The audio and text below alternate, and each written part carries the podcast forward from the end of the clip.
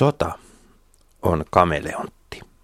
Kansalaiset, Politiikan tarkkailijat Markus Leikola ja Jussi Lähde. Jos tämä asia ei pian selvene, minä menen radioon ja pidän puheen.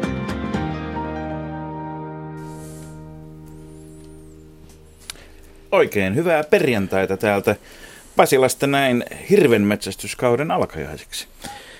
Kyllä. Siitähän tuota... kävi ilmi, että toisten ampuminen on helpompaa kuin toisten. Niin. Uutisissa kuultiin äsken. Niin, se on. Se ei ole, ei ole tasa-arvo edennyt sinnekään. Ei. Ehkä se naarashirvi ei ole niin nopea oppimaan, vai miten se meni?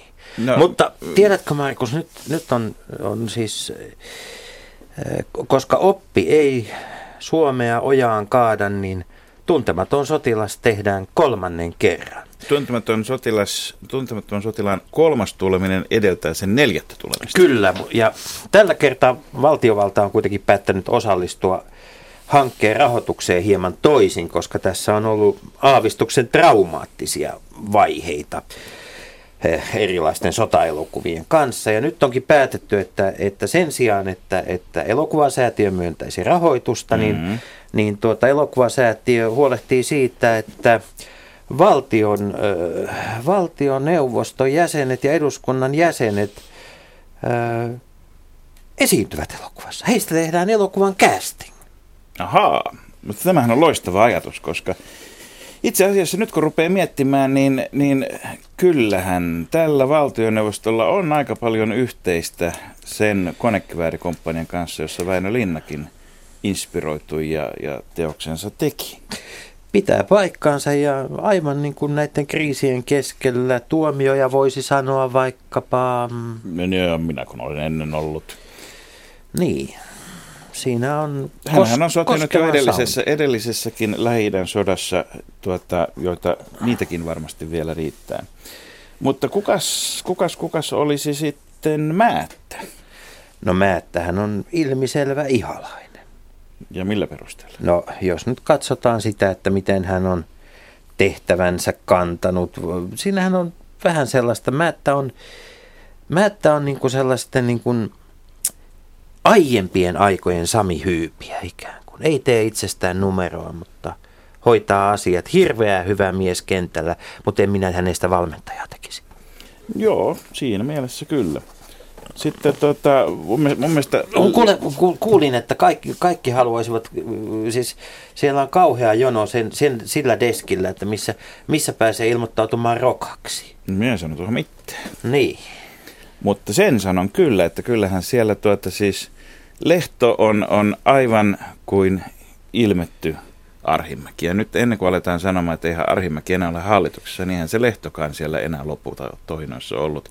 Mutta tota, niin. vasemmistoliitto tai ei, niin, niin, niin kyllä semmoista niin kuin kovan kommunistin retoriikkaa minusta, niin tota Paavolla on ollut se hyvin hallussa asepalveluksensa ajan ja, ja tuota, jopa oppositiostakin. Niin ja hallitushan muistuttaa siinäkin niin kuin tavallaan tuntemattoman maailmaa, että miehiä tulee ja miehiä menee ja yksi miehistä, joka on kesken tarinan tullut, on, on Honkajoki, joka on siis, jolla on ihan kummallisia ideoita. Ja siis... Antti Rinne, aivan ilman muuta siis. Jousi pyssyllä päin fennovoimaa. Juuri näin, juuri näin. Mutta tota... Tai milloin mitäkin. Niin. Hanketta kymmenen. Minä olen tuossa, tässä todellakin miettinyt yön aikana, että tämä 10 euroa eläkeläisille voisi olla ratkaisu siihen, jolla me vielä voitamme tämän taistelun. Joo, mutta kuinka sitten? No, no en, entä, entä, entä niin. Kariluoto? Koska niin, Kariluodon kehityskertomushan on, alkaa siis yhteiskunnallisena idealistina, Joo. mutta loppujen lopuksi tulee aikamoinen kyynisyys ja semmoinen niin kuin taktikointi viime kädessä kuitenkin on sitten se, joka, joka niin kuin ratkaisee. Niin on, tulee... Tavallaan, tavallaan se henkilökohtainen idealismi häviää siihen päällikön paikalle nousuun. Niin. Tuota, kyllä, siinä on vähän semmoista niin kuin Ville Niinistön tarinaa. Yhdennäköisyyttä. Yhdennäköisyyttä. No sitten vielä nämä viimeisimmät täydennysmiehet, niin tuota, missä roolissa näkisit Sanni Graan Laasosen ja Sirpa Paateron, jotka on kutsuttu ihan loppumetreillä vielä palvelukseen? Siinä on roolejahan on siis Riita-ajasta hauhiaan, että ans katsoa kuinka käy. Ja yksi tästä kuitenkin puuttuu, ja se on se, on se rokka. Ehkä me jätämme sen tuntemattomaksi. Näin me teemme, mutta tuota, sota ei ole naurun asia. Sota ei ole naurun asia sen sijaan... Onko y- naurun asia meidän? niin, nimittäin YKssa, jossa on käynnissä ilmastokokous, niin, niin siellä ovat puhuneet ne maat, joille tämä ilmastokysymys on, on todellakin kohtalon kysymys, eli joita ei ole, jos vedenpinta nousee. Ja, Puhutaanko nyt vesirajasta? Puhutaan, puhutaan vesirajasta, ja nimittäin puhujana on ollut äh, divavesi Waka, kai tiedät, minkä maan presidentti hän on. Hän tämä on vakavan, tämä on naurun asia. Hän on vakavan, vakavalla asialla. Kyllä, Divavesi Vaka on nimittäin sanonut, tätä, että hyvä esimerkki tämmöistä kansainvälisestä yhteistyöstä on, on Parties to the Nauru Agreement, eli Nauru-sopimuksen tuota, osanottajat, osanottajamaat, jotka ovat onnistuneesti säännelleet tonnikala kantaa ja saaneet laitonta kalastusta kuriin, mutta vielä pitäisi jäteongelmat ratkaista, koska jätteet eivät naurulle mahdu. Samoin mielenkiintoista on myöskin se, että Aruban, joka on tuolla, ää, tuolla, tuolla anteeksi, Aruban, vaan Antiguan ja Barbudan pääministeri, herra Gaston Brown, on taas sanonut, että vaikka me olemme kovin pieni maa, niin meille pitäisi tämä turvallisuusneuvosto isoja maiden diktatuuri lakkauttaa ja antaa meille samanlaiset oikeudet kuin isoille. Niin, tasavallan presidentti Sauli Niinistö on pitänyt, pitänyt New Yorkissa puheen, jossa hän on harvinaisen suorasanaisesti kyseenalaistanut veto-oikeuden turvallisuusneuvostossa. Johtaako tämä nyt johonkin? Vai onko tämä semmoinen naruvetokisa, että kun tästä narusta vetää, niin kuuluu vaan se nauru? Lyön vetoa, että ei johda. Hmm. Mutta tuota, vaikka suomalaisten hirvien eläkeikä ei seuraavina viikkoina nouse, niin Suomessa eläkeikä nousee eläkeikä nousee vähitellen ja, ja tota, tällä hetkellä hallitus yrittää väittää, että me pääsemme joskus eläkkeelle ehkä vähän myöhemmin. En kyllä usko ennen kuin näen sitä. Musta tuntuu Markus, että nyt on sovittu siitä, miten sovitaan myös jatkossa eläkeijän nostosta. Niin, elinjän, no, siis, siis nythän tämä isoin päätös ei ole se, että eläkeikä nousee 63-65, koska tälläkin hetkellä keskimääräinen eläköitymisikä on 60,5 johtuen mm. työkyvyttömyys, sairas, työttömyys ja muista eläkeputkijärjestelyistä, jotka kaikki tulevat säilymään. Sen lisäksi tulee vielä tämmöinen uusi työn sankarin eläke. Tota, mallia otetaan ihan se siitä maasta, jossa työn sankareita olivat muun muassa kaikki ne, jotka eivät sitten niin hirveästi sitä työtä tehneet. Niin. 38 vuotta työuraa ja sitten pääsee eläkkeelle. Minä lyön vetoa siitä sen sijaan, että nyt ruvetaan sitten määrittelemään sitä työuran kestoa ihan toisella tarkkuudella kuin aikaisemmin. Hmm. Esimerkiksi jos on joskus meinannut olla ajattelemassa ryhtyä töihin, ollen kuitenkin työvoimatoimiston käytettävissä, niin sehän on jo työuraa se. Ei se mitään, se on ehkä uratonta työtä, mutta, mutta työuraa kuitenkin. Uraa, uraa huudettiin aikanaan ja mentiin välillä mielissämme jopa uralille.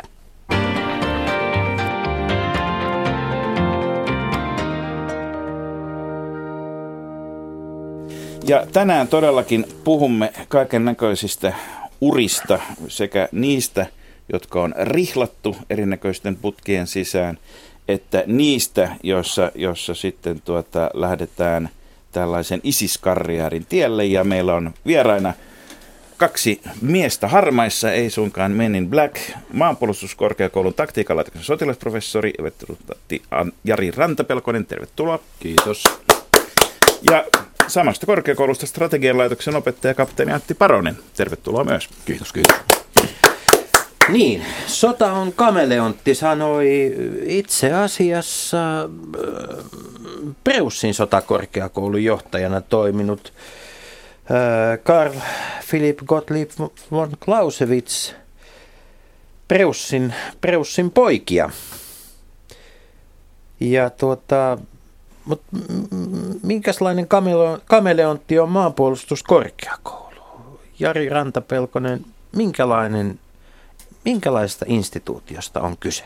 No maanpuolustuskorkeakouluhan on tämmöinen sotilasyliopisto, tiedekorkeakoulu, joka on niin yksi noin 20 suomalaista yliopistosta ja meillä annetaan opetusta niin sotilaallisessa oppiaineesta keskittyy Suomen puolustukseen ja sitten meillä tehdään tutkimusta ja maanpuolustuskorkeakouluhan pääosiltaan sijoittunut tuonne Santahaminan saarelle Helsingin kupeeseen. Ja jos ajattelee, että ollaan koko luokkaa, niin korkeakoulussa on tuommoinen 2500 henkilökuntaa ja muutama sata opiskelijaa. Ja jos ajattelee, että me koulutetaan sotatieteen kandidaatteja ja maistereita ja sotatieteen tohtoreita, niin jos ajattelee, että mikä niin maanpuolustuskorkeakoulussa on tämmöistä erityistä, niin ehkä se tuli tässä jo esille, mutta erityistä on se, että se on puolustusvoimien komentaja-alainen ja toiseksi niin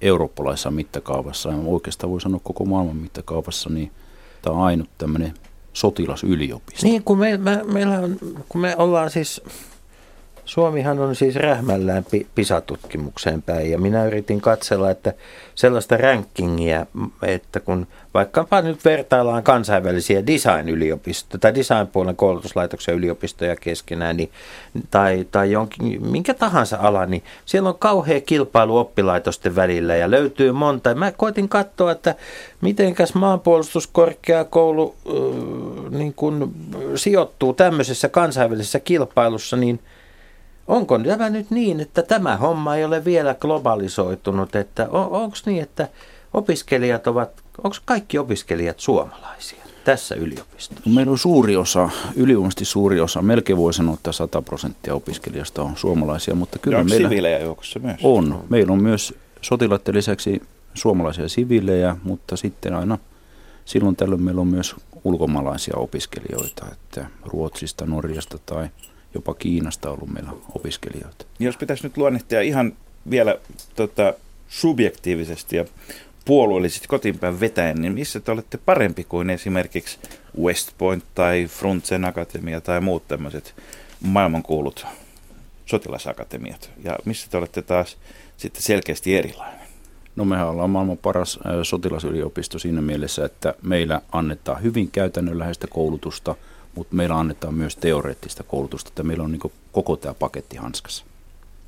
Nyt kun mennään tähän teoriaan, Antti Paronen, strategian laitoksen opettaja, kapteeni, tuota, tämä, onko nyt niin, että, että tota, tämä von Clausewitzin aika on ohi? Voidaanko sieltä opetus, voidaanko ne viedä niin kuin sieltä opetus Voidaanko Vom Kriege viedä sieltä niin kuin opetuskirjastosta pois jonnekin, pakata kellariin ja todeta, että annetaanpa pölyttyä? Onko tämä maailma muuttunut niin paljon? No toivottavasti ei ainakaan minun elinaikana tätä tulla näkemään, koska Vom Kriegessä on sellaisia ikiaikaisia viisauksia, sellaisia oppeja, jotka niin kauan kuin sota sellaisena kuin sota ymmärretään, niin pitää sisällään. Mutta ymmärretäänkö me enää sotaa? Siis onko on... tässä kyse siitä, että vielä vanhemmat opit tulee? Tiedätkö nimittäin Jussi, kuka sanoi, että kaikki sodankäynti perustuu harhautukseen? Öö, tuota, sun suustasi tulleena, niin luulen, että kyseessä on sun Tzu. Ei jää luokalla.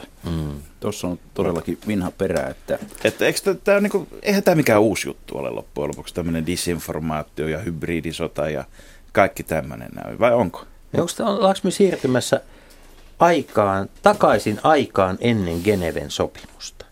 Tässä niin sen verran voisi tuota kommentoida, että sodassa on hirveästi tämmöisiä pysyviä luonteenomaisia piirteitä, jotka ei ole muuttunut vuosituhansien saatossa ja Tuo oli hyvä esimerkki tuo Sun Tzu, että sodankäynti perustuu harhautukseen ja ää, siellä on paljon muutakin, että sota on Clausewitziltä esimerkiksi sota on politiikan jatke ja sota on yhtä kärsimystä, sota on väkivaltaa ennen kaikkea.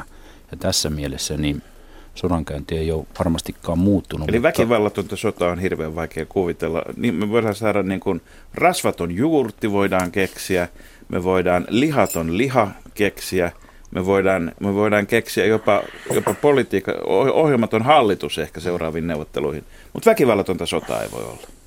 Se on sitten, tota, ei sovi tähän niin Clausewitzilaiseen ideaan siitä, että sota on niin väkivaltaa, mutta tietysti sitä voi ajatella tuommoisena metaforana ja vertauskuvana, että esimerkiksi jos puhutaan jostain vaikka informaatiosodasta – niin se voidaan sanoa, että se, siinä on monta pointtia, että voidaan sanoa, että no eihän se informaatiosota mitään oikeita sotaa, kun oikeassa sodassa tapetaan mm. ihmisiä. Verta pitää vähän roistaa. Mm. Mutta mut, me ollaan Jari, mehän ollaan totuttu nyt viime, oikeastaan viimeisen sadan vuoden aikana tai parin sadan vuoden aikana siihen, että et, tota, väkivalta on valtion monopoli.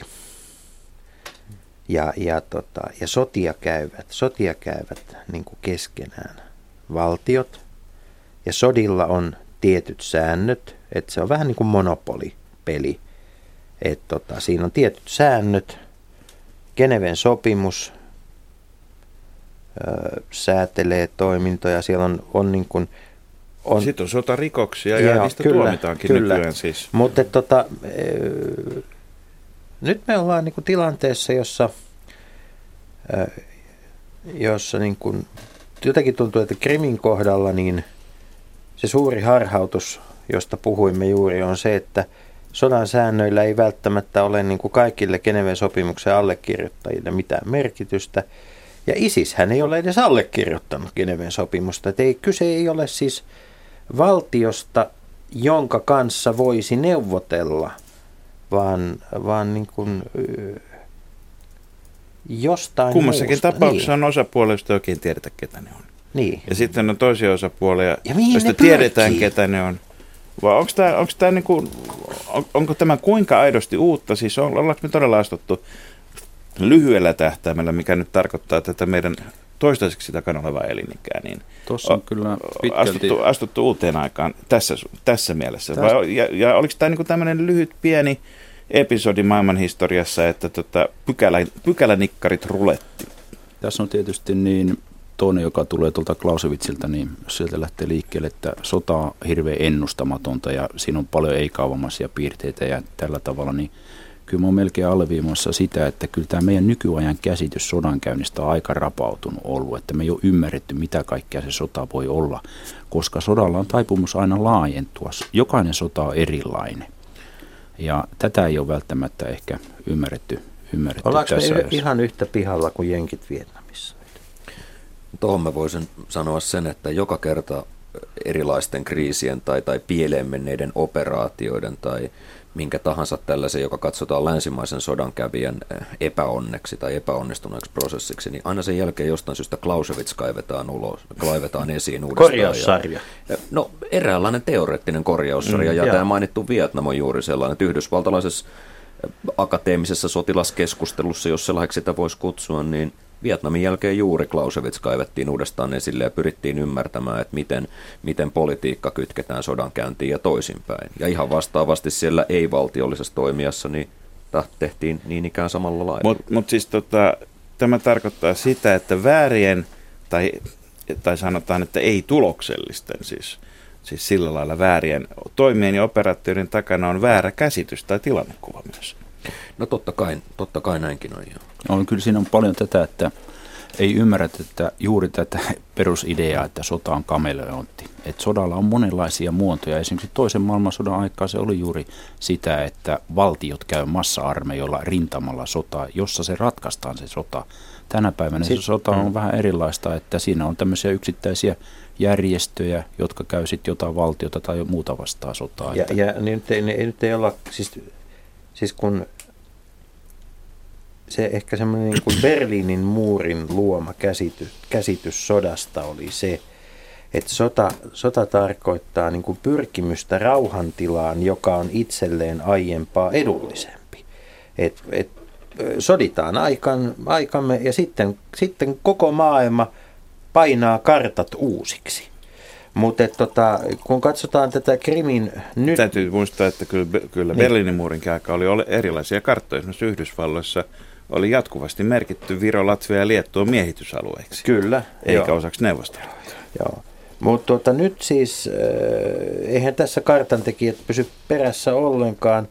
Se on ja, ainoa bisnes, joka jatkuu varmasti ja, ja, tota, ja, ja oikeastaan on mahdotonta sanoa, että mihin Krimin nyt meneillään olevassa sodassa, Krimillähän on sodittu aikaisemminkin, niin mihin tässä pyritään, että onko niinku, Venäjän tarkoituksena niin kuin uuden rauhan sijasta luoda tietty määrä jäätyneitä kriisejä, joita voidaan sitten aktivoida yksi kerrallaan.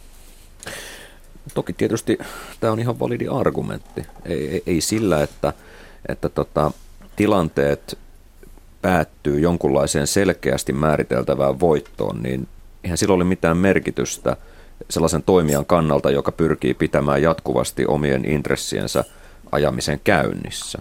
Eli, eli jos, jos, jos, jos he katsoo, että, että jos toimija katsoo, että tämmöinen käymistila palvelee sen edelleen niin kuin pitkän aikajänteen tavoitteita. Se on sitä Clausewitsilaista ajattelua parhaimmillaan, että ymmärretään, että käytetään sitä sotaa tai sodan kaltaista olotilaa tai tilaa niin, niin siihen, että ajetaan, ajetaan omia poliittisia tavoitteita, niin se on juuri sitä, mitä, mitä niin, niin Mutta onko tässä myös ero niin sanottujen demokratioiden ja niin sanottujen epädemokratioiden, millä nyt tarkoitan sitä, että se on kovin, kovin tuota, määritelmäinen ja tulkinnanvarainen kysymys, että minkä tyyppisiä länsimaisia demokratioitakin montaa sorttia.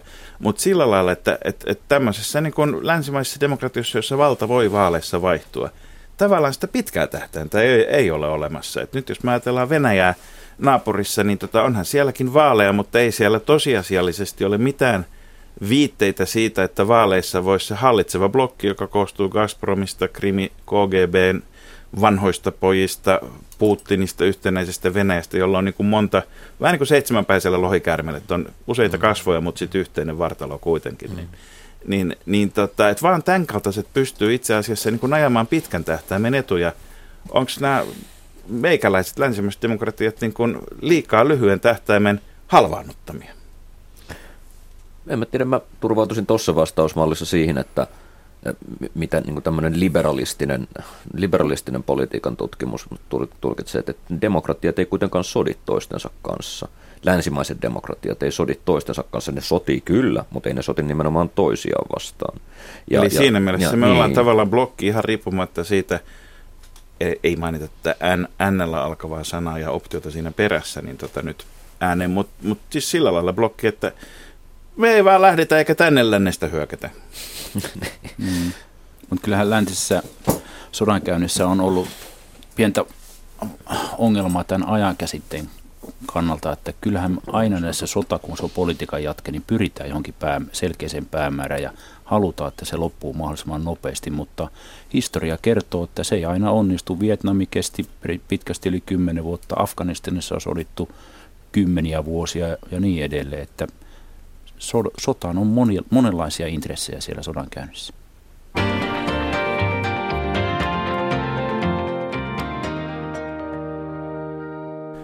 Suomessa tunnetaan K-linja ja tuota, tasavallan presidentti Sauli Niinistö on joutunut vastaamaan useita kertoja viimeisen viikon aikana kysymykseen, josta, josta aikais edellisen kerran kyseltiin pääministeri Paavo Lipposelta, eli kuuluuko Suomi koalitioon. Ja kun tätä Niinistön puhetta kuuntelin, niin siinä Suomi asettui selkeästi niin kuin kaartiin, joka julkisesti moittii Venäjää. Jos äh, aloitetaan tämä, tämä niin kuin kameleontin, äh, kameleontin palastelu tuota Krimiltä, niin äh, Jari Rantapelkonen, mitä Krimillä oikein tapahtui? Joko me tiedetään, mitä siellä tapahtui? No se, mitä on Ukrainassa ja Krimillä tapahtunut, niin sitä ei oikeasti pysty kukaan tietämään tarkasti, mitä siellä kaikki on tapahtunut, mutta tuota, noin, niin, sitähän voidaan selittää monesta, monesta näkökulmasta ja nyt tähän julkisuudessa nimenomaan väitellään siitä, että kenen tarina on nyt se oikea tarina. Eli yhden tarinan mukaan siinä on sitten käynyt sillä tavalla, että kun Ukrainassa tapahtui niin sanottu kansannousu tai vallankaappaus jonkun näkökulmasta, toisen näkökulmasta demokratisoitumiskehitystä lähdettiin tarkoituksella estämään, niin kyllä siinä poliittiset intressit astu kuvioon sillä tavalla, että sitä krimitapausta, jossa on suuri venäläisvähemmistö Venäjän doktrinien mukaan näitä pitää suojella ja näin edelleen, niin se sitten kävi niin kuin kävi siinä hommassa, mutta oikeasti kukaan ei pysty tällä hetkellä vastaamaan sen kysymykseen, että miten se luovutettiin esimerkiksi tavallaan rauhaomaisesti pois sieltä. Tai miten sinne kävi tällä Se, kysy- se on suuri kysymys. Sillä perusteella, mitä tietoa on on, on tuota meillä ja lännessä Ukrainan puolustusvoimien puolustuskyvystä, niin olisiko niillä, heillä ollut mitään mahdollisuutta niin asevoimin esimerkiksi puolustaa Krimiä? Oliko, oliko ne semmoisessa valmiudessa ja kunnossa? Niin, tämä on yksi näkökulma, että ä, Ukrainan asevoimien tila oli todella oikeasti heikko. Et kyllä siitä on aika yksi, yksimielisyys varmasti olemassa, mutta tota, no, niin, miten Antti, oletko sä tulkinut miten tätä krimi, krimin tapausta? Niin? No kyllä se varmaan, jos, jos sitä niin kuin puhtaan sotilaallisesti ajattelee, niin en, on aika vaikea nähdä, että Ukraina olisi pystynyt, tai että heillä olisi ollut millään lailla valmiutta lähteä sotilaallisesti haastamaan sitä venäläistä suorituskykyä, joka Krimille oltiin valmiita mahdollisesti jopa Ja käyttämään. josta osa sotilastukikohdissa oli jo siellä Joo, joo, totta myös. kai, niin se pitää mm. paikkansa. Eli, Et se ei ollut klassinen semmoinen niin kuin invaasio siinä mielessä, vaan, vaan, vaan Ei, myöskin niin kuin niin, tästä- oltiin paikalla. Mutta Antti Paronen, nyt kun maanpuolustuskorkeakoulun strategian laitoksella opetat, niin, niin onko niin, että Putin jakaa nyt rantatontteja niin kuin venäläisille Sotsin olympiavoittajille sitten sieltä Mustanmeren rannalta? Ja onko tässä, onko tämä, ollaanko me tilanteessa, jossa on vasta niin kuin ensimmäinen näytös nähty? Kysyisin teitä molemmilta, että onko tässä nähtävillä siitä, että, että tota Putin haluaa vielä vapauttaa alueita noin niin kuin venäläisestä näkökulmasta? Onko niin, että siellä on vielä, vielä, niin kuin, äh, vielä tilanne, jossa pyhällä maalla on väärä valta? Mä melkein kääntäisin tuon sillä lailla tuohon tähän alkuperäiseen teemaan, mitä tässä nyt on nimenomaan sodasta ja sen, sen mahdollisesta muutoksesta keskusteltu. Että jos, jos nyt pitäisi paikkaansa se, mitä esimerkiksi Naton Euroopan joukkojen komentaja on esittänyt, että, että on tällaisia arvioita, että joko Venäjä hyökkää täydellä rintamalla Dnieperille saakka tai sitten tekee maayhteyden aina tuonne Krimille saakka, jotka tietysti sellaisenaan on, on tällä hetkellä ainakin vaikuttaa tosi kaukaiselta ajatukselta. Niin jos näin olisikin, niin onko sodankäynnissä nyt, onko, onko liikesodan käynti nyt muuttunut sellaiseksi, että ei olekaan enää 80 kilometriä päivässä eteneviä panssariarmeijoita, vaan on näitä vihreiden miesten joukkoja, joita ilmestyy tasaisesti rantakaistaleille ja, ja sitten otetaan näin edespäin haltuun. Eli tämä on sellainen mielenkiintoinen, mitä nyt tässä esimerkiksi meidän si- sisäisissä keskusteluissa on pohdittu. Tämä on justiinsa tämä Ukrainan sota hyvä esimerkki siitä, että kuinka sota on niin kuin erityisesti laajentunut nyt eh, sieltä, paitsi sitä käydään siellä maalla. Tehdään tämmöisiä salaamisoperaatioita, harhauttamisoperaatioita, niin se on tuonut nyt tämän sodan tähän informaatioavaruuteen mediaan. Käydään informaatiosotaa, joka tarkoitus on informaatiosodassa on nimenomaan, että se kamppaillaan mielikuvista. Ei voida olla varmoja, mikä on totta, mikä ei ole totta. Ja tähän Krimin tapaukseen liittyen, niin liittyy se, että tota, noin, niin y- yksi tarina on se, että kuuluuko Ukraina niin kuin Venäjän näkökulmasta, niin kuuluuko Ukraina Venäjän leiriin vai kuuluuko se läntiseen leiriin. Ja tässä on niin kuin tämä kädenvääntö. Ja esimerkiksi Putin tuumasi tuossa yksi päivä puheessa, että, joka kertoo paljon näistä intresseistä, että tota, hänen on hirveän vaikea kuvitella sitä, että Krimillä olisi NATO-sotilaita joka kertoo, että onko tässä sitten NATO-Venäjä tavallaan Ja vastakkainasettelussa. jossa, jo, jossa tietysti mielikuvassa Ukrainan ajatus, että Ukraina päättäisi itse omista asioistaan, niin implisiittisesti Kyllä. syrjään. Mutta kun ö, puhutaan tästä informaatiosodan käynnistä, niin everstiluutnantti maanpuolustuskorkeakoulun taktiikan laitoksen sotilasprofessori Jari Rantapelkonen, kun me katsotaan Yleisradion lähetysikkunaa, jonne, jonne kansalaiset voivat kirjoittaa näkemyksiään esimerkiksi tämän aamun aikana, niin siellä on hyvin voimakkaasti ollut esillä sellaiset näkemykset, että, että kyse on, on niin kuin, että, että, että Venäjä, on, Venäjä on oikeasti oikeassa. Onko kyse aidosta kansalaismielipiteestä vai käydäänkö Onko se sielläkin, onko se käydäänkö tiltu, siellä sielläkin jo, käydäänkö sielläkin jo informaatiosodan käyntiä? Ollaanko me, ollaanko me tilanteessa, jossa Venäjä ö, pyrkii vaikuttamaan niin kuin myös tätä kautta esimerkiksi Suomessa käytävään kansalaiskeskusteluun? Tai kysytään suoraan, kuinka monta tämmöistä yleisön osastokirjoittajaa siellä on? Onko nettidesantteja olemassa? Niin, siis montako tiltua on Kremlin palkkalistoilla tällä hetkellä Suomea, Suomea siellä tota, näpyttelemässä tälläkin hetkellä suomen kielellä? Ää, aika ilmiselvää on se, että tuota, noin niin, julkiseen mielipiteeseen niin on eri intressiryhmiä, jotka haluaa vaikuttaa. Meillä on Suomessa sisäisesti erinäköisiä ryhmiä, yksittäiset ihmiset haluaa osallistua keskusteluun ja siis politiikan näkökulmasta, niin politiikkahan on nimenomaan vaikuttamista. Ja kyllä niin kuin sitä vaikuttamista tapahtuu siellä Twitterissä, Facebookissa, media toimii alustana tässä kamppailussa siitä, että mikä on totta ja mikä ei ole totta. Mutta Ja- onko siellä Kremlin kellokkaita? No siihen on hirveän vaikea sanoa, että kuka loppujen lopuksi on esimerkiksi jonkun tietyn Twitter-tilin takana. Hmm. Et se on, sehän tässä on niinku just tätä nykyajan sodankäyntiä, joka on myös ennen ollut läsnä, että salata ja harhautetaan. Me koko ajan epäillään näitä asioita, mutta kukaan ei pysty sanoa yksityiskohtaista faktaa, että kuka on nimenomaan tämän yksittäisen Twitter-tilin takana. Eli se kuuluu niinku ilmiönä tähän informaatiosotaan. Ja sitten tietysti nämä, nämä, nämä tota, saplunat on hirveän, niin kuin aina, rauhan aikana pitää valmistautua sotaan. Mä olin itse Moskovassa maaliskuussa just silloin, kun nämä tuli. Ja, ja yhdessä päivässä suurin piirtein sikäläisten lehtien jutut, jossa oli kerrottu aikaisemmin asereista ja armeenialaisista ja muista, joita ne kutsuu chorneiksi mustiksi, jotka tulee sinne kiertämään veroja ja kaupustelemaan ja tulleja ja rikollisia ja muita. Tilalle tuli jut- samat jutut, mutta ukrainalaisista. Hmm. Yhdessä yössä vaihtui. Ja Koska nyt se mielikuva valiojoukot oli ovat- olemassa valmiina ja se tar- ikään kuin tarve syyllistää Ja jotakin. nyt valiojoukot ovat iskeneet näppinsä violaan ja soittelevat sellaista viulua, että tämä suomalainen juustokin saattaa olla. Mutta onko meillä, onks meillä tuota sitten, sitten yhteiskunnan tasolla, onko meillä tätä hybridi, tämmöistä disinformaatio, mielikuvasodankäyntiä vastaan, mitä, mitä keinoja sitä, sitä kohtaan on puolustautua?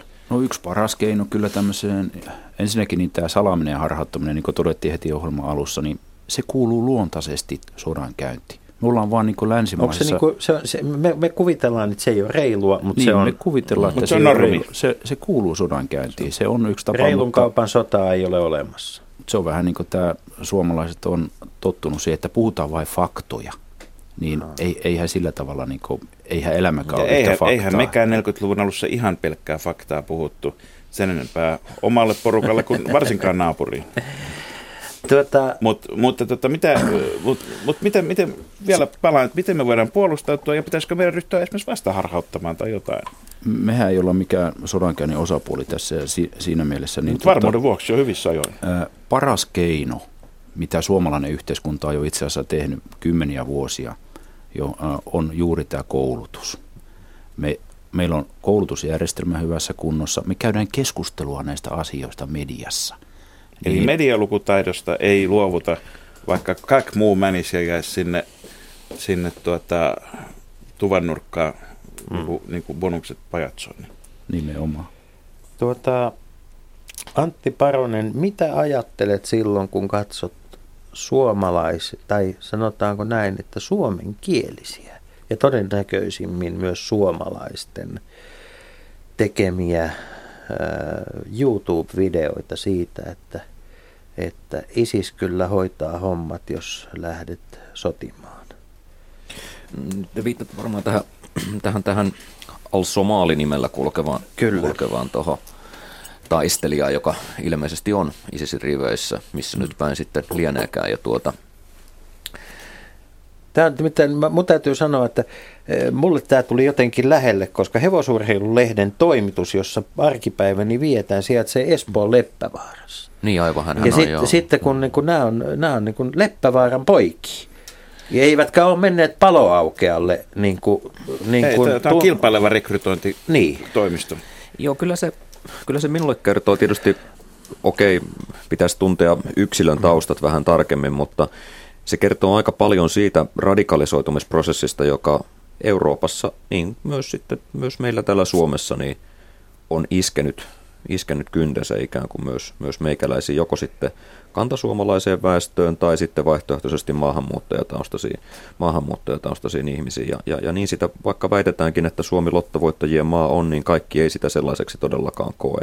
Ja on, on ehkä oman kulttuuriperimänsä, kulttuuritaustansa kautta niin, niin taipuvaisia ajattelemaan, että tai löytämään paremminkin jonkunlaisen tällaisen yliyksinkertaistavan maailmaa mustaksi ja valkoiseksi maalaavan, maalaavan mallin ja, ja siihen sitoutumalla sitten löytämään itselleen tämmöisen elämän sisällön. Tämä on sellainen varmaan sellainen iso tekijä, jonka, joka meillä tulee tällaisesta mieleen. Sitten toinen juttu on tietysti se, että et, et, näin niin kuin turvallisuusviranomaisena tulee se vastaan, että minkälainen on se prosessi, johon me pystytään puuttumaan turvallisuusviranomaisena, tai minkälainen on se uhka, jos joku tällainen, tällainen henkilö esimerkiksi Suomeen palaa. Että onko se eksplisiittinen uhka vai onko se vaan niin kuin jollain muulla tasolla, muulla tasolla niin, niin vähemmän konkretisoituva uhka? No, nyt kun aletaan poliitikkopuolella huutamaan, että passit pois ja muuta tämmöistä vaalien läheisyydestäkin kertovaa tuota, hätähuuttoa muuta, niin onko nämä tämmöiset toimet, onko niillä, niillä mitään käytännön merkitystä vai onko ne nyt enemmän irtopisteiden keruuta? No mä en tietysti ota kantaa varmaan siitä, että onko, onko kyse poliittisesta irtopisteestä, mutta mut paremminkin tuntuu siltä, että, että jos jossakin, ajatellaan vaikka niin, että jos jossakin suomalaisessa maahanmuuttoyhteisössä olisi tällainen ongelma, niin kuin nyt vähän tuntuu siltä, että jotkut tietyt sosiaaliset piirit valitettavasti radikalisoi omia jäseniään sitten vielä internetistä, sosiaalisesta mediasta löytyvä tavara, niin edelleen saa ihmisten, ihmisten ajatukset johonkin toiseen suuntaan kääntymään, niin vaikka se kovin marginaalinen ilmiö, se radikalisoituminen onkin, niin kyllä se on silti ihan, ihan olemassa oleva todellinen, todellinen ilmiö. Ja se, on, se on rakenteinen ilmiö, siis vaikka se koskee niin, vain pientä ryhmää. Se pitää paikkansa jo siitä huolimatta, että, että kyseessä on näin, näin vähän ihmisiä. Se, että onko passien poisottaminen yksi ratkaisu, niin siihen on vähän näin niin kuin sotilana pikkusen huono ottaa. Huono ottaa niin presidentti Obama YKssa vaati kansakuntia lainsäädännöllisiin toimiin ja siitä, että, tuota, että, että sotaan lähdön tai sotimaan lähdön ö, valmistelu ja aikomus tulisi kriminalisoida. Että aikomuksen kriminalisointi on tietysti aika vai, vaarallista ja niin kuin vaikeaa. vaikeaa todistustaakka niin, kuin, todist, niin, todistustaakka on mm. lievästi ongelmallista. Niin, sitten tavallaan siinä tullaan jo, jo sitten semmoisiin niin kuin, onhan näitä ollut, siis Stalin oli eri, erinomaisen taitava tässä, mm. mutta tota, et edes tiennyt, mitä aioit siinä vaiheessa, kun ryhdyit rupeamaan aikomaan. Mm. aikomaan. Mutta tota, onko tässä kyse niin kuin yksittäistä ilmiöstä vai onko tämä sama ilmiö nyt, niin kuin, onko tämä ilmiö osa niin kuin ISISin rekrytointikampanjaa, onko tässä nähtävässä niin kuin selkeä tämmöinen kaava?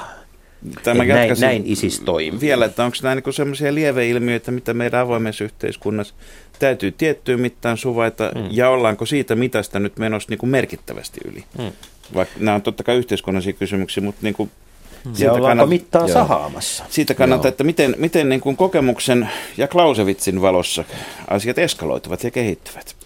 Niin kyllä tässä on, on, on varmaan myös, myös sitä, että, että, että on, on toki kyse yksittäisistä tapauksista yksittäisistä ilmiöistä siinä, missä on myös, on myös kyse toki ISISin ihan aktiivisesta ja hyvin organisoidusta rekrytointikampanjasta.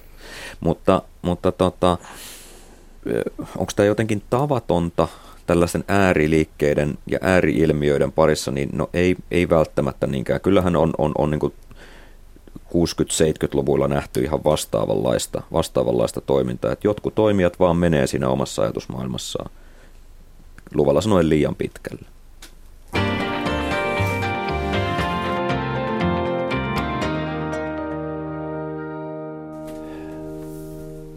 Maanpuolustuskorkeakoulun strategialaitoksen opettaja Antti Paronen, milloin ensimmäisenä kuulit sanan ISIS?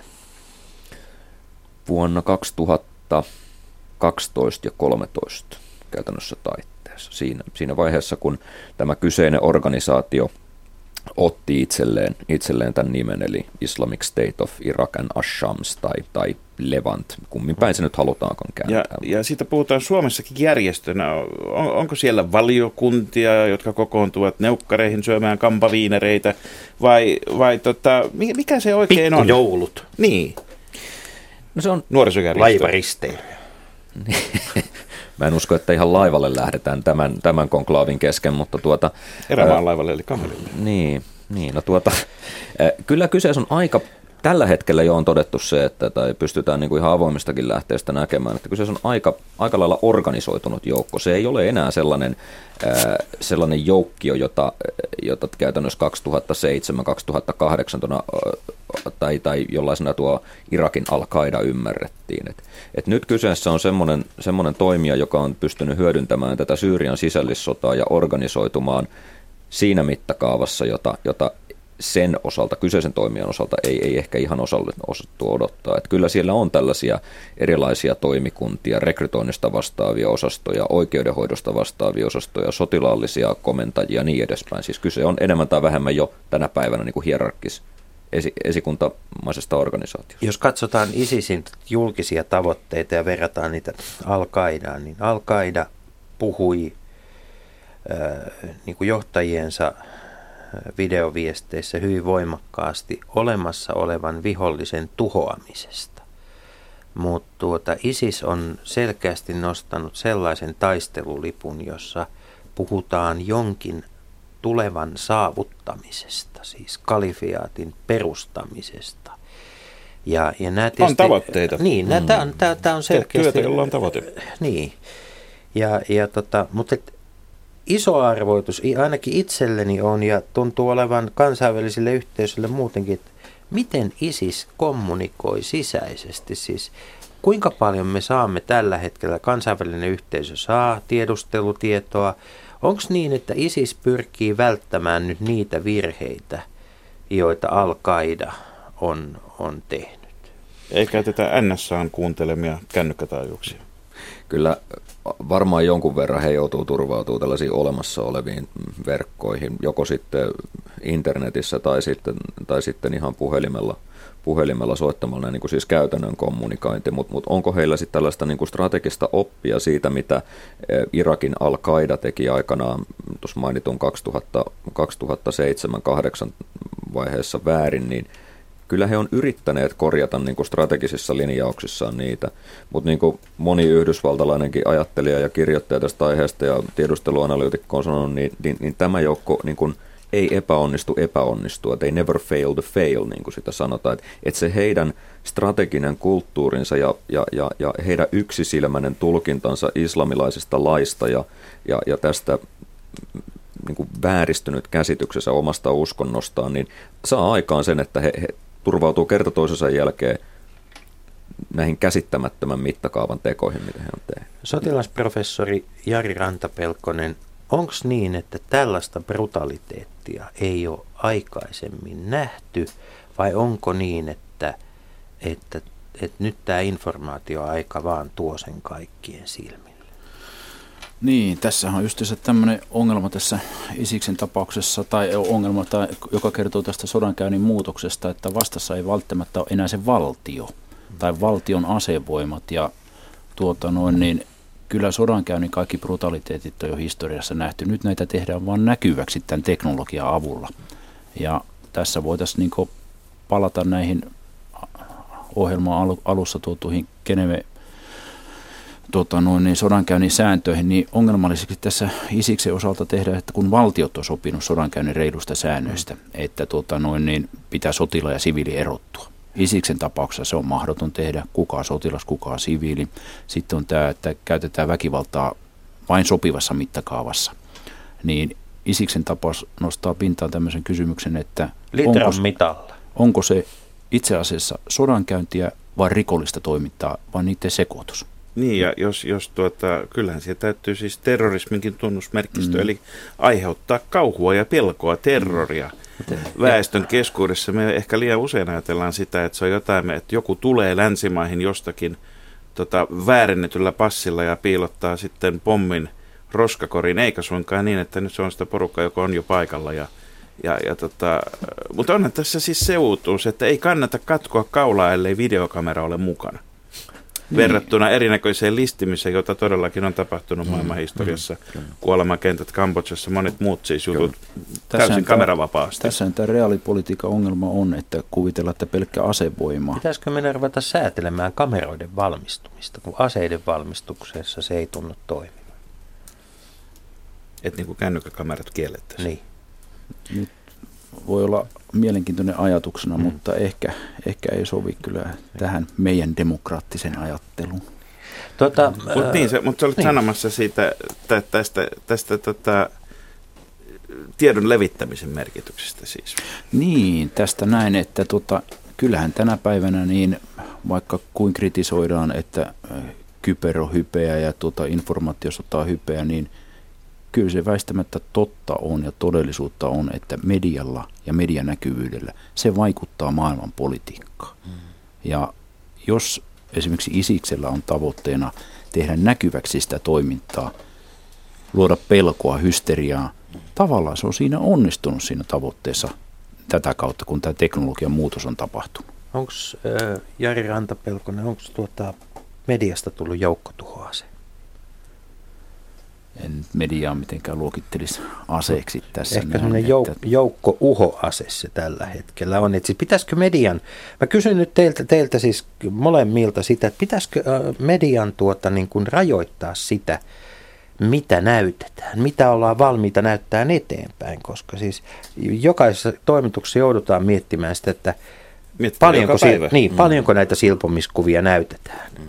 Kyllähän toimituksessa on nämä kriteerit, että millä perusteella ne valikoi näitä uutisia. Joo, tuohon mä palaisin muutaman lauseen taaksepäin siinä ihmetellään usein aina, että onko tällainen ei-valtiollinen toimija oikeasti strateginen toimija. Voiko heillä olla tällaisia pitkän aikavälin, tai voiko heillä olla tällaisia niin poliittiseksi, luokiteltavia, poliittiseksi luokiteltavia tavoitteita, ja, ja, ja kyllä heillä on tämmöisiä strategisia ajattelijoita. Yksi tämmöinen hyvin, hyvin kuuluisa Alkaidan tai, tai sen alkuvaiheen strateginen ajattelija – Abu Ubaid al-Qurashi ei varmaan kenellekään niin kuin nimi sellaisenaan sano mitään, mutta on, on tuossa luekitellut muutamia sellaisia tekijöitä, että miten heikäläinen sodankäynti, mitä merkittäviä tekijöitä se pitää, se pitää sisällä. Ja yksi niistä on juuri se, että, että uutislähetys, moderni uutislähetys on tehokkaampi kuin yksikään panssariarmeija. Eli se on siis, siis strateginen taistelukenttä. Joo, kyllä, ja, ja he on mieltäneet ja he on ymmärtäneet sen jo aikapäivää sitten. Tämä lausunto on siis vuodelta 2003 muistaakseni. Antti Paronen, kun sanoit, että heillä on tavoitteita, hmm. niin tuota, se mikä itseäni hämmentää varmaan tämmöisenä niin kuin vanhan koulukunnan ihmisenä monellakin tavalla on se, että yleensä sitten sotaan liittyy se diplomaattinen puoli, se diplomatia, jossa sitten näitä tavoitteita vastapuolelle täsmennetään ja kerrotaan, että tätä ja tätä me haluamme. Mutta että sitten Isiksen kaltaisella toimijalla... No, tämä ikään kuin usein salainen taistelu joo, mutta, joo, mutta että Isiksen kaltaisella toimijalla ainakaan minkään nykytiedon valossa ei ole ulkoministeriä, ei ole, ei ole siis lähettiläitä. Onko olemassa mitään keskusteluyhteyttä edes ja, ja mihin asti he haluavat edetä ennen kuin he ryhtyvät sitten tällaista mahdollisesti rakentamaan? Hän on siinä mielessä hyvin selkeä niin kuin omissa, omissa tämmöisissä strategisissa tavoitteissaan ilmasta, että, että, että he ei ole valmiit minkäänlaisiin neuvotteluihin. He ei halua tulla ketään vastaan. Heidän, heidän tehtävänsä on, on, on toimia nimenomaan sen oman, oman tavoitteen asettelunsa nimissä ja, ja toimia sen mukaan. Aika hyvin minusta kuvaa yksi tällaisen koulukunnan ajattelijan, ajattelijan sanoja tällainen jihadistinen, jihadistinen teologi tai, tai ideologi kuin Abdullah Assam, joka on sanonut, että, että tällaisen niin kuin ajattelun eteenpäin viemiseksi ei tarvita mitään muuta kuin jihad ja kivääri. Siitä ei saa neuvotella, siitä ei saa sopia, kenään ei pidä tulla missään konferenssissa vastaan. Mutta nyt jos me katsotaan sotahistoriaa, niin eihän tämäkään ole uusi tilanne. Joku sanoi, että me emme neuvottele, sehän lisää suosiota omien keskuudessa. Mitä me voidaan päätellä menneisyydestä siihen, että milloin ISIS sittenkin kuitenkin muuttaa linjaansa ja sieltä löytyy se lähettiläs tai neuvottelija no, tai joku muu. Itse muistan Afganistanissa pari kertaa palvelun, niin oli lähtökohtatilanne, että Talibanin kanssa ei neuvotella. Ja Talibani oli todennut samoin, molemmat totesivat, että täällä ei mitään neuvotella. Mutta lopputulos oli se, että kuitenkin niin sanotusti suljettujen puskien tai luolien takana, niin neuvoteltiin asioista loppujen lopuksi, kun oltiin kyllästytty, että asioissa ei päästä eteenpäin. Tuota, mitä ISIS tällä hetkellä rakentaa? Rakentavatko he valtiota sellaisena, kun me sen ymmärrämme? Heillä on nyt öljyn tuotantoa hallussa, he ovat hankkineet rahoitusta paitsi lahjoituksilla myös mitä ilmeisimmin niin kuin lunnasrahoilla. Mutta tota, onko, siellä, onko siellä siis, koska me nähdään se, että voidaan sanoa, että tässä on Isiksen energiaministeri, tässä on Isiksen valtiovarainministeri. Mihin he pyrkivät? Kouluahan he organisoivat esimerkiksi opetusta. Jo. Niin. Joo. Kyllä heillä on tällaisia yhteiskunnallisia ilmiöitä siitä. Mä en tiedä, että tuleeko sieltä ihan tämmöisiä niin kuin ministereitä vai miten he pyrkii sitä, miten he pyrkii sitä omaa niin kuin hallintovaltaansa organisoimaan, mutta, mutta kaikesta päätellen niin heillä on ihan tällaisia valtiollisia tavoitteita, eikä vähiten tietysti, josta ei vähiten tietysti kerro se, että he on julistaneet tämän kalifaatin olemassa olevaksi jo varsin varhaisessa vaiheessa ja varsin epäselvässä ja hyvin tämmöisessä vakauttamattomassa tilanteessa. Kansainvälisen olympiakomitean jäsenyyttä he tuskin ovat vielä ha- hakeneet, mutta nähdäänkö me joskus, siis ISIS, ISIS jalkapallon MM-kisoissa? No, Onko tämä mahdollista? Jos me jossain nähdään heidät kisoissa ensimmäisessä, ne on varmasti jalkapallon, mutta tota Katar ei välttämättä ole se paikka, joka haluaa ottaa vastaan myöskään Isiksen joukkueen mm. vielä. Ei, ei varmaan. Mutta mut mennään tässä tota loppua kohti, puhutaan vielä muutama sana siitä, että ei, ei, Krimin ja Isiksen lähi lisäksi niistä asioista, joista ei puhuta. Hmm. Eli, eli tuota, meillähän on kaiken näköisiä puolisotia ja konflikteja ja muita käynnissä, muun muassa Keski-Afrikassa, jossa on muutama – suomalainenkin, tota, jossa on kyse toisaalta humanitaarisesta ongelmasta, nälän hädästä, isosta pakolaiskysymyksistä, mutta on siellä ranskalaisen arevan uraaniakin puolustettavana. Ollaanko me nyt kuitenkin sitten aina jossain tämmöisissä koalitioissa mukana, vaikka me ei tavallaan sitten ollakaan, vai, vai, vai, vai mistä on kyse? Niin, kyllähän en nyt tarkkaa lukumäärä tiedä näistä meneillään olevista sodista ja konflikteista, olisiko joku pari 30 menossa, niin – mehän keskustellaan aina hetkellisesti jostain, niin kuin nyt mm. keskustellaan Ukrainasta. Siellä on nyt joku 3000 kuollut ehkä, saman verran kuin 911 tapahtumassa. Mutta sitten niin joku Etelä-Sudanin eh, sota tai sitten joku muu vastaava sota, niin Kongon sota esimerkiksi, me ollaan aika vaiettu siitä eikä haluttu oikein keskustella millään tavalla, vaikka Kongossakin on jo varmaan toista miljoonaa on kuollut. Niin kyllä on paljon semmoisia alueita ja sodankäyntiä menossa, mistä me emme edes tiedä, emmekä keskustele. Eli on, on paljon tämmöisiä mustia aukkoja. Ja mitä Pohjois-Korean pitää tehdä seuraavaksi saadakseen äänensä tämän mediahälinnän yli kuuluviin? Et siis meillä on kuitenkin tämmöisiä tahoja, joiden ikään kuin kansainvälinen olemassaolo Perustuu vähän perustuu, sapelikallisteluun. Niin, kuitenkin. perustuu siihen maabrändin ylläpitämiseen. Mm. Sitten tämä sodankäynnin käsitteen, jos se rupeaa oikein vesittää ja laajentaa vielä entisestään, niin puhutaan jostain Meksikon huumesodista. Siellä on varmaan joku parista tuhatta ihmistä kuollut niissä. Että... Siellä on osapuolet, siellä on mm. taloudelliset intressit, mm. siellä on mm. poliittinen kytkentä ja siellä on väkivalta ennen mm. kaikkea, joka so- on organisoitunut. Sotsin olympiakisojen jälkeen ei ole kaukasukselle kiinnitetty oikein huomiota, jossa on yksi pit, pitkäaikaisemmista konflikteissa. Niin, niin onko se, nyt, onko se nyt pakastelokerossa vai onko se, onko, se, onko se kohta mikrossa lämmitettävänä? Sitä on vaikea sanoa. Kyllähän Kaukasuksen emiraatti juuri valitsi itselleen uuden, uuden johtajan ja, ja Venäjä ehkä pystyy nyt tekemään siellä jotain sellaista tällä hetkellä, mitä, mitä me ei nähdä tai ei, ei katsota, koska käynnissä on Ukrainan kriisi. Ja nyt me ei Jussi ehditty puhua ollenkaan Transnistriasta, joka on EUn rajoilla, jossa on parinkymmenen vuoden ajan ollut sekä Venäjän armeija että kasakka, kasakavita. Että Mutta vaikka tuota, mitä. tuulessa soiden me keskustelemme siitä, Markus, joku toinen kerta. Nyt on aika kiittää vieraita. Kiitoksia. Kiitos. Kiitos. Kansalaiset, Radio Yhdessä, Leikola ja Lähde. Jos tämä asia ei pian selvene, minä menen radioon ja pidän puheen. Perjantaisin aamu 10 uutisten jälkeen.